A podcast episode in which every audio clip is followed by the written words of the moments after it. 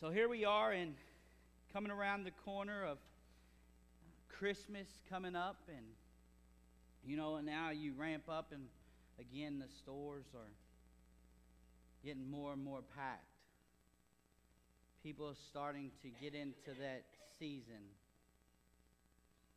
But more so than the, the glitz and the glamours of Christmas, the, the sparkles and the lights and the thistles and the, everything on the Christmas tree. This morning, I want to talk about on that day that Mary's soul would be pierced. There's an actual scripture that says Mary's soul would be pierced. Now, for many of us, that would start on what we tend to call Good Friday. But for this poor mother, there was nothing good about it. Nothing at all. There wouldn't be anything good about standing at the very foot of the cross for her. For you moms in the room, could you imagine that? Standing at the foot of the cross of your baby boy. Some people's buried their babies already. So they get a glimpse of what Mary would have felt on that day. But she had learned on that the, that the night of Jesus when he had been arrested. She learned that in the middle of the night she, she got the news of this and, and that he was tried and convicted during the wee hours of the morning of blasphemy by the religious leaders. And early that morning, now go back in time. This is not when telephones was around where they could just pick up the phone and ring her. It wasn't like the, the local authorities reaching out to her. No, she found this out by other people coming saying, Mary, it's your baby boy. Something's going on. Come on, come on, come, come on.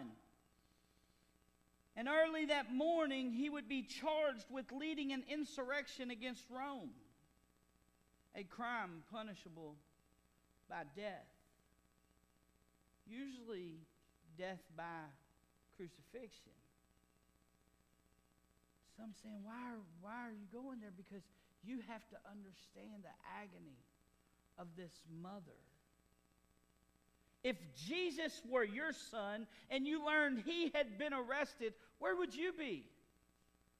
For many of us, we'd be down on 5th and Jefferson first thing in the morning as soon as the 8 o'clock strikes because we're going to be on that video conference when our child's going through arraignment. We're going to go downtown. We're going to go to these places. And what Mary do? She went to where her baby boy would be. And when she sees her son the very next time, he's in chains, bound as they are shouting, Crucify him, crucify him. Look at this picture and just let this sink in. This is the very first time the mother sees her baby. Is in that picture. And it's not coming up. There it is. Imagine your baby standing there in the middle of this. He's bloodied and battered. And this poor mom's hearing them shout, Crucify him! Crucify him! The only thing that mother could do is weep and pray. You know, you can take it down, but you know, when I think of her, I think of the time that her soul was pierced. It wasn't at that news of crucifying, that was just the beginning. It was not even when he was hanging there on the cross.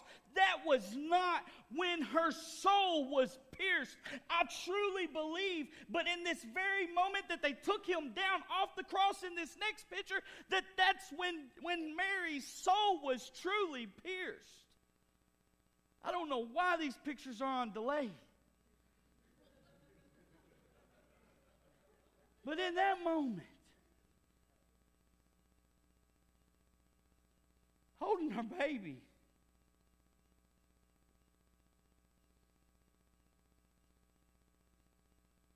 You know what was probably running through her mind?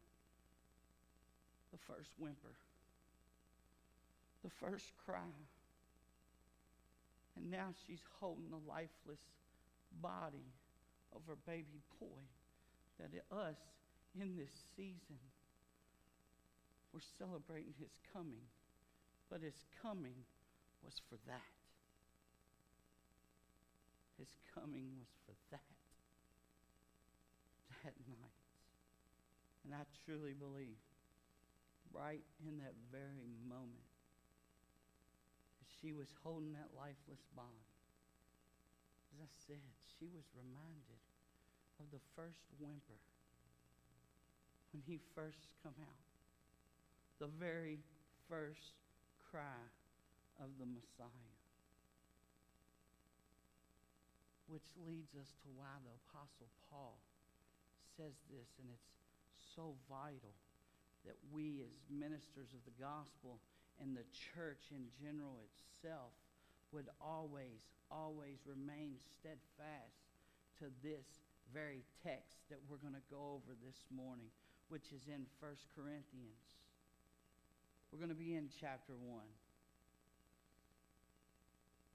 We're only going to look at two verses. We're going to look at verses 17 and 18.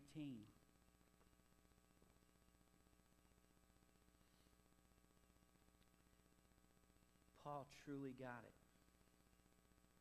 I can't wait to get to heaven and sit down with Paul. I just want to talk to him. I want to get around Mary. I want to give her a big hug. Then I want to get at the feet of Jesus and remain there forever and ever and ever. When I looked at that picture this morning, I wept over in that office because I thought about all my sins. I thought about all that. And I said, Man, you went through that for me. He went through that for you. No matter how far down the scale you think you've gone. Mary, her baby boy, did that for you. But ask out of reverence for the Lord Jesus Christ if we could stand for the reading of God's word this morning.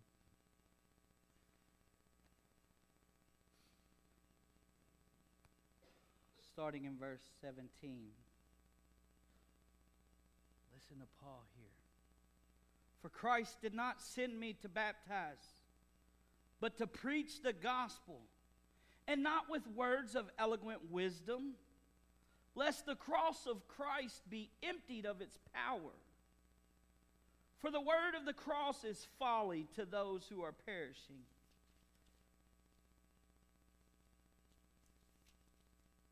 But to us, to us who are being saved, it is the power of God.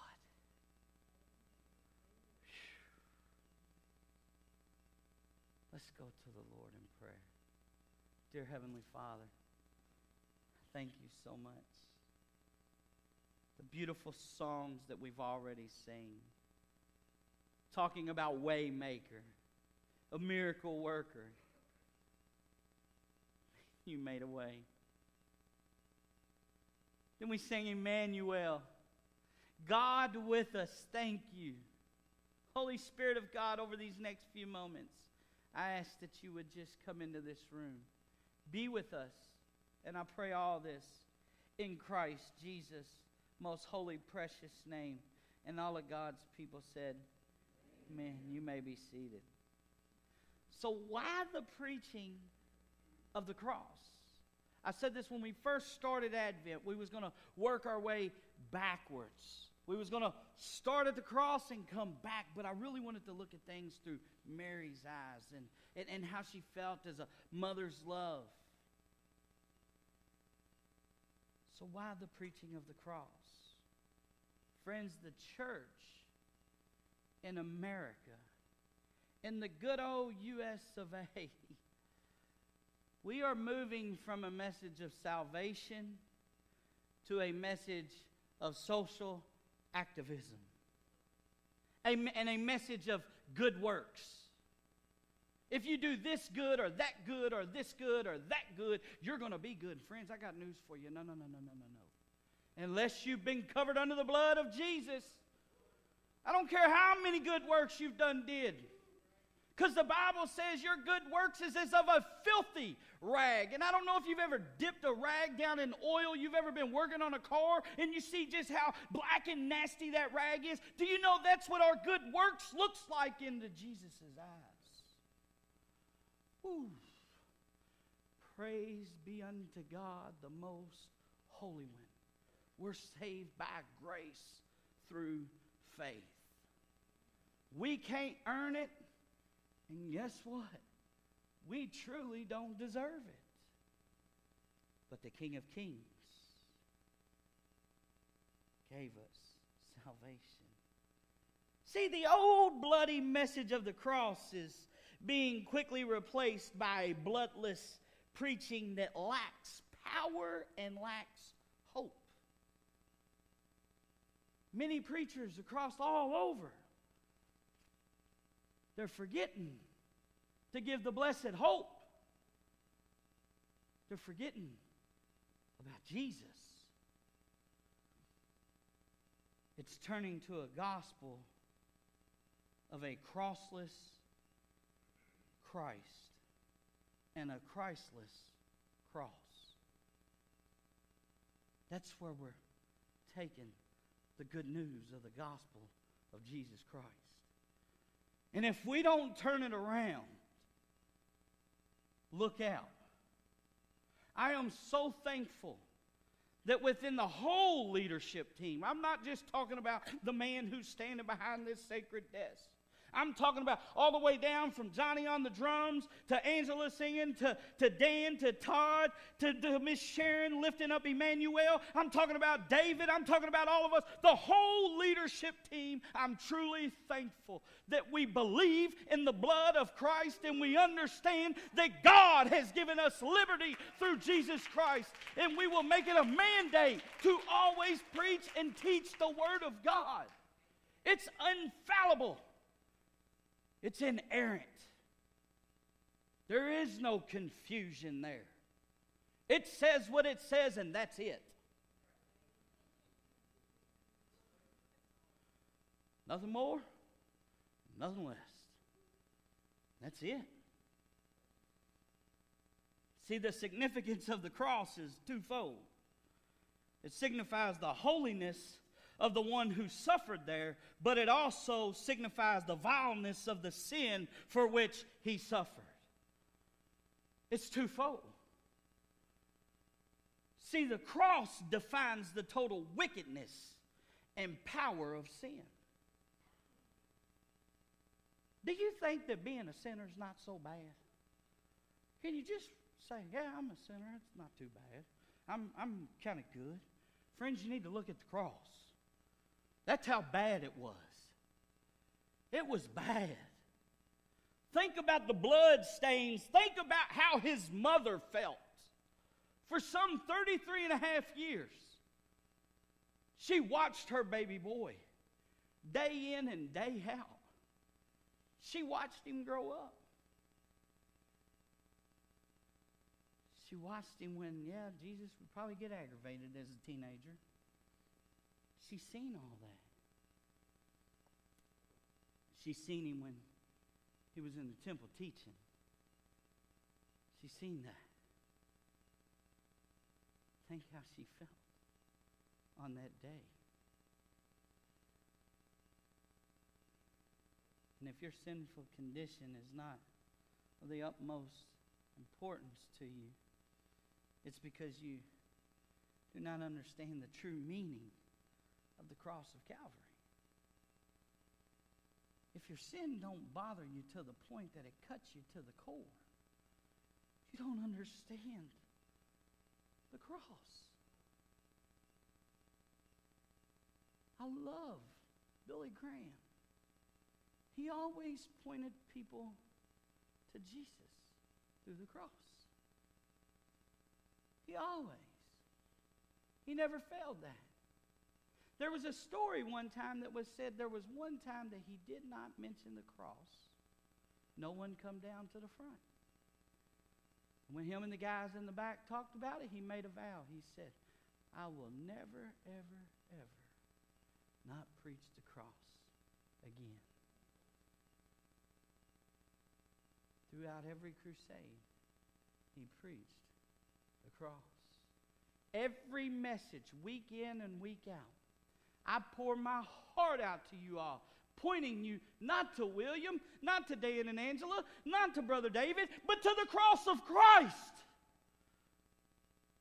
Because that's the only way that leads unto salvation.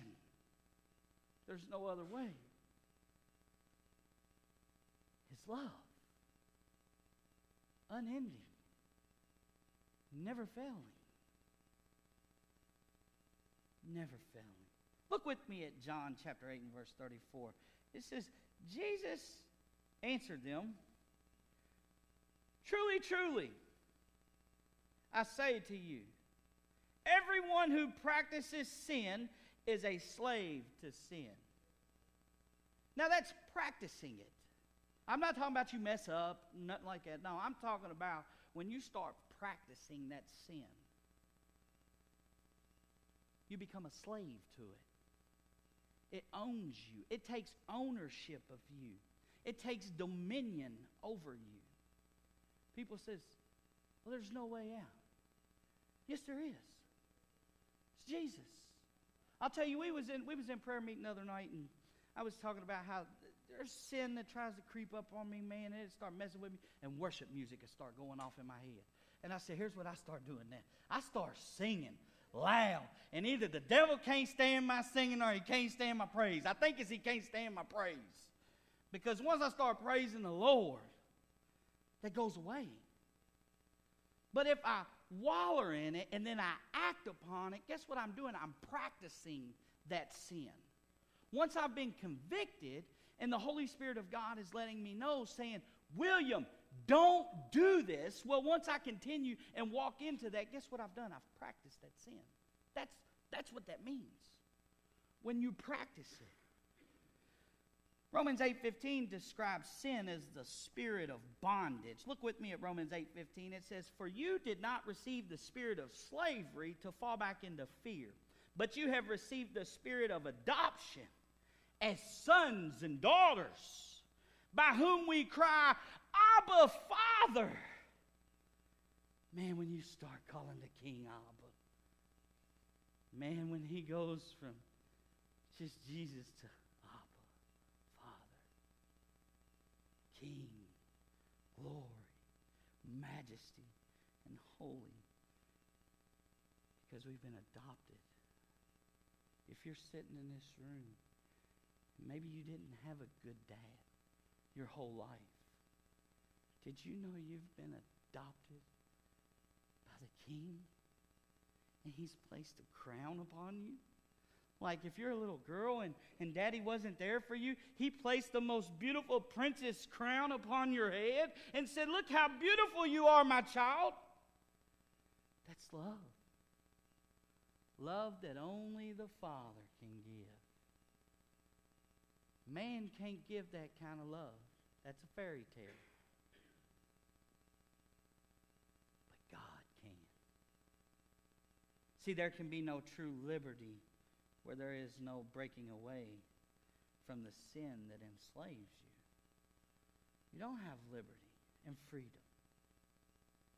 But this freedom can only come through Christ who committed no sins. Hebrews 4:15 says, "For we do not have a high priest who is unable to sympathize with our weakness, but one who in every respect has been tempted as we are, yet without sin." You said, What? Jesus was tempted? Yeah, back on Sermon on the Mount. Matthew chapter 5. Start there. 40 days, 40 nights. He was tempted by the evil one. But yet, he didn't act. See, if he had sinned, he could not have been our Savior. Just wouldn't have worked. He was holy, harmless, separate. Yet this Holy One of God bore our sins on the cross. He bore our sins on the cross. 2 Corinthians chapter 5 and verse 21 says, For our sake he made him to be sin who knew no sin, so that in him we might become the righteousness of God. See, the holiness of God and the sinfulness of man met in a great conflict on the cross. There was a conflict. And the cross is just a statement of just how bad man can be and just how good God can be. He took our sins. God was good enough to say, hey, David, you don't deserve that. I'm going to do that. Even though it should be you, I'm going to do that.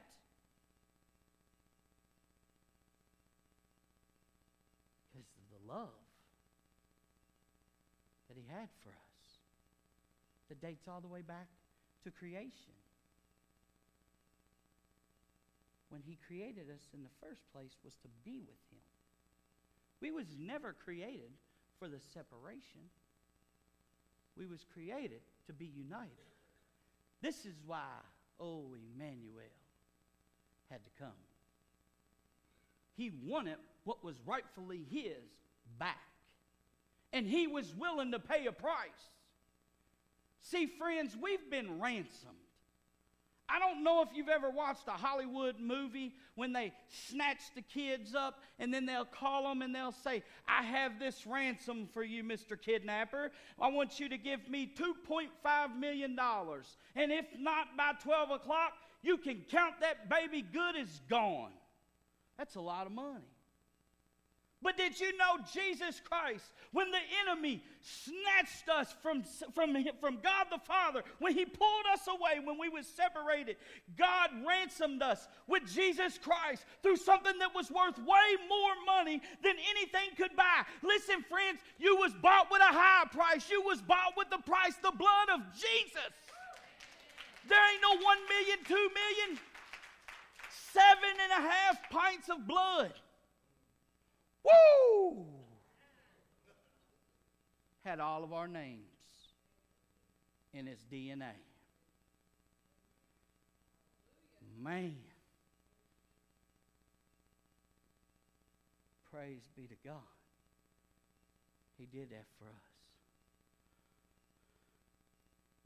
We don't deserve it. But it was only because of that love See, the cross is God's definition of both love and sacrifice. When God gave his son, it was not with any expectations that he might escape the cross. No, he already knew. Calvary was never meant to be an option for Christ. It wasn't. On that cold Middle Eastern night, the cross was already in sight. The angels done knew. They knew what was coming.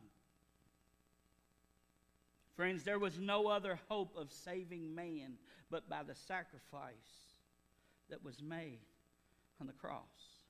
John described Jesus as the lamb slain from the foundation of the world. That means when they was in their council chambers in heavenly places, the lamb was already hand selected knowing. Think about that. Man, on December 25th, when we're celebrating and, we're singing Kumbaya and Jingle Bells and Jingle Bells and all them good little Christmas carols, think about when Jesus stepped down off of his throne so that we could have eternal life. That's what we need to be reminded of because that's truly why he came. He didn't come to just be a good man. He didn't even come to be a great man. He didn't come to be a union carpenter. He didn't do none of that. He came to be a savior. That's great news.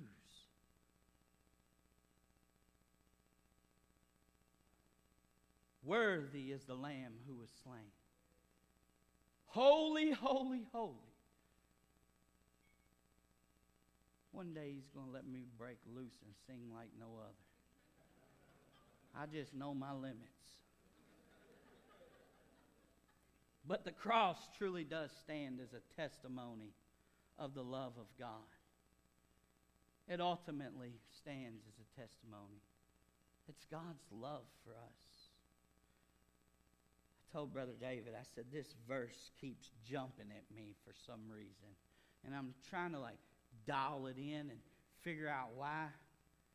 Because this is how much cross meant and how much love there was from God was John 3:16. For God so loved the world that he gave his only son that whoever believes in him should not perish but have eternal life. Key word there, whoever believes in him. Whoever. That don't mean come clean up first and then come to Christ. Actually, totally opposite. Bring all your junk Bring all your mess. Because that's when people get to really see the fingerprint of God on it. And they can say, boy, that man was wretched. I wouldn't go nowhere near him in a dark alley. But boy, I'll run up on him every day now and ask him for some prayer. That's when God's fingerprints on it. You say, You don't know what I've been doing. God does. He wants you right where you're at. Come to the cross. Come to the cross. Come to Christ who laid down his life on the cross. The ground is level at the foot of the cross. Don't matter how many zeros you have in your bank account. You a zero and he's the hero. You came by him. I love Ephesians 5 2. Man, it says, and walk in love as Christ loved us and gave himself up for us, a fragrant offering and a sacrifice to God. Smells better than any frankincense myrrh. A fragrant offering means that went up to heaven. Felt good in God's nostrils. going to the cross. Yeah.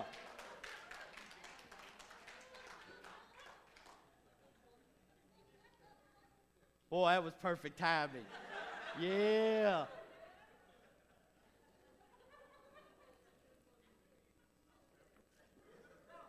That's right. Lead them and feed them, even if they're on the phone. First John 14 says, in this love, not that we have loved God, but that He loved us and sent His Son to be the propitiation for our sins, meaning He paid the payment. He went in our place.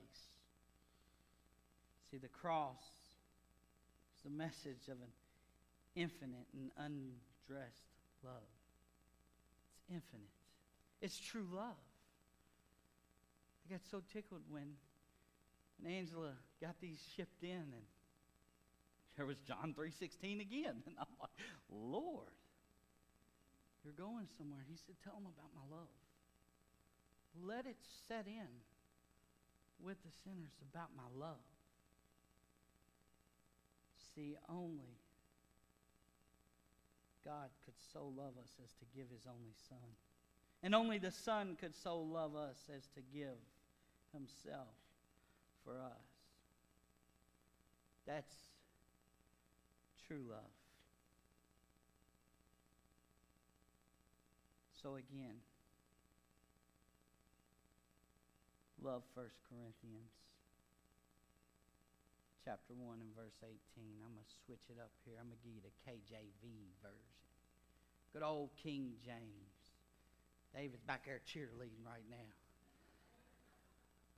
But it says, For the preaching of the cross is to them that perish foolishness.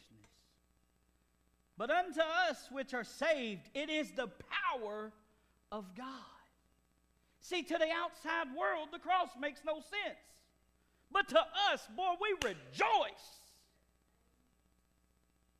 And when the word's preached, listen, to the world right now, every one of you look foolish because you show up each and every Sunday to hear the same message preached over and over and over again. Go to the cross. Jesus Christ. It makes sense to us. But to them, they say, What is wrong with these people? But they're lost. And it's our job to go share this love of Christ with them. Now, don't take your Bible and wind it up real far back and whack them over the face with it. Don't do that.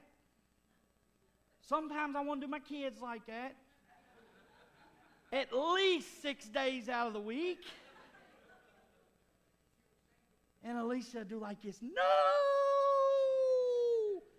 And I'm like, I'll get you next. But seriously, it's the love of Christ. I'm so thankful.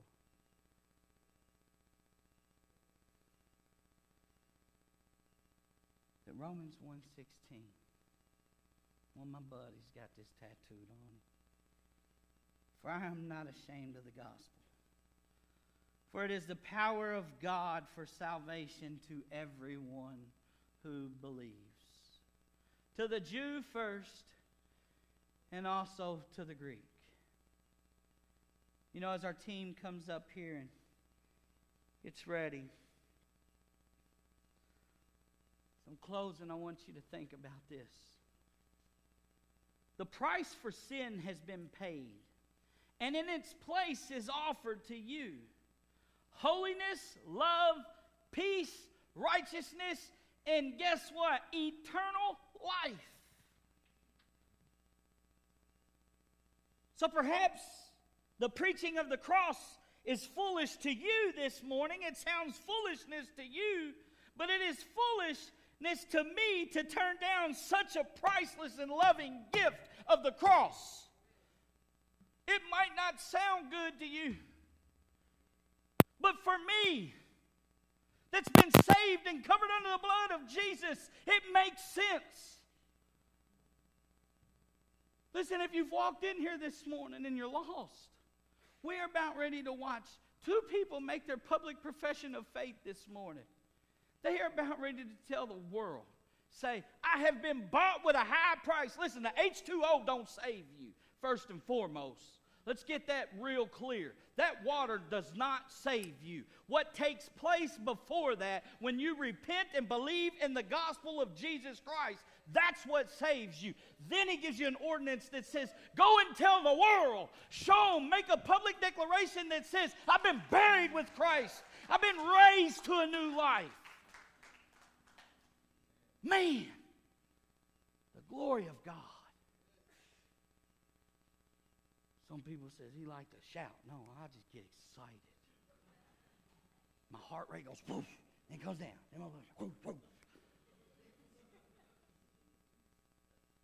But I know in these some 30 minutes, there is angels rejoicing all around. Do you know you can have that free gift of salvation today? Repent and believe. If you don't know Jesus Christ as your personal Lord and Savior, please see one of us. Listen, we can't save you.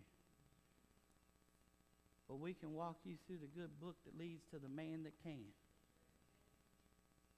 We can't, but Jesus can. If that's you today, please see one of us. Maybe you're struggling with something.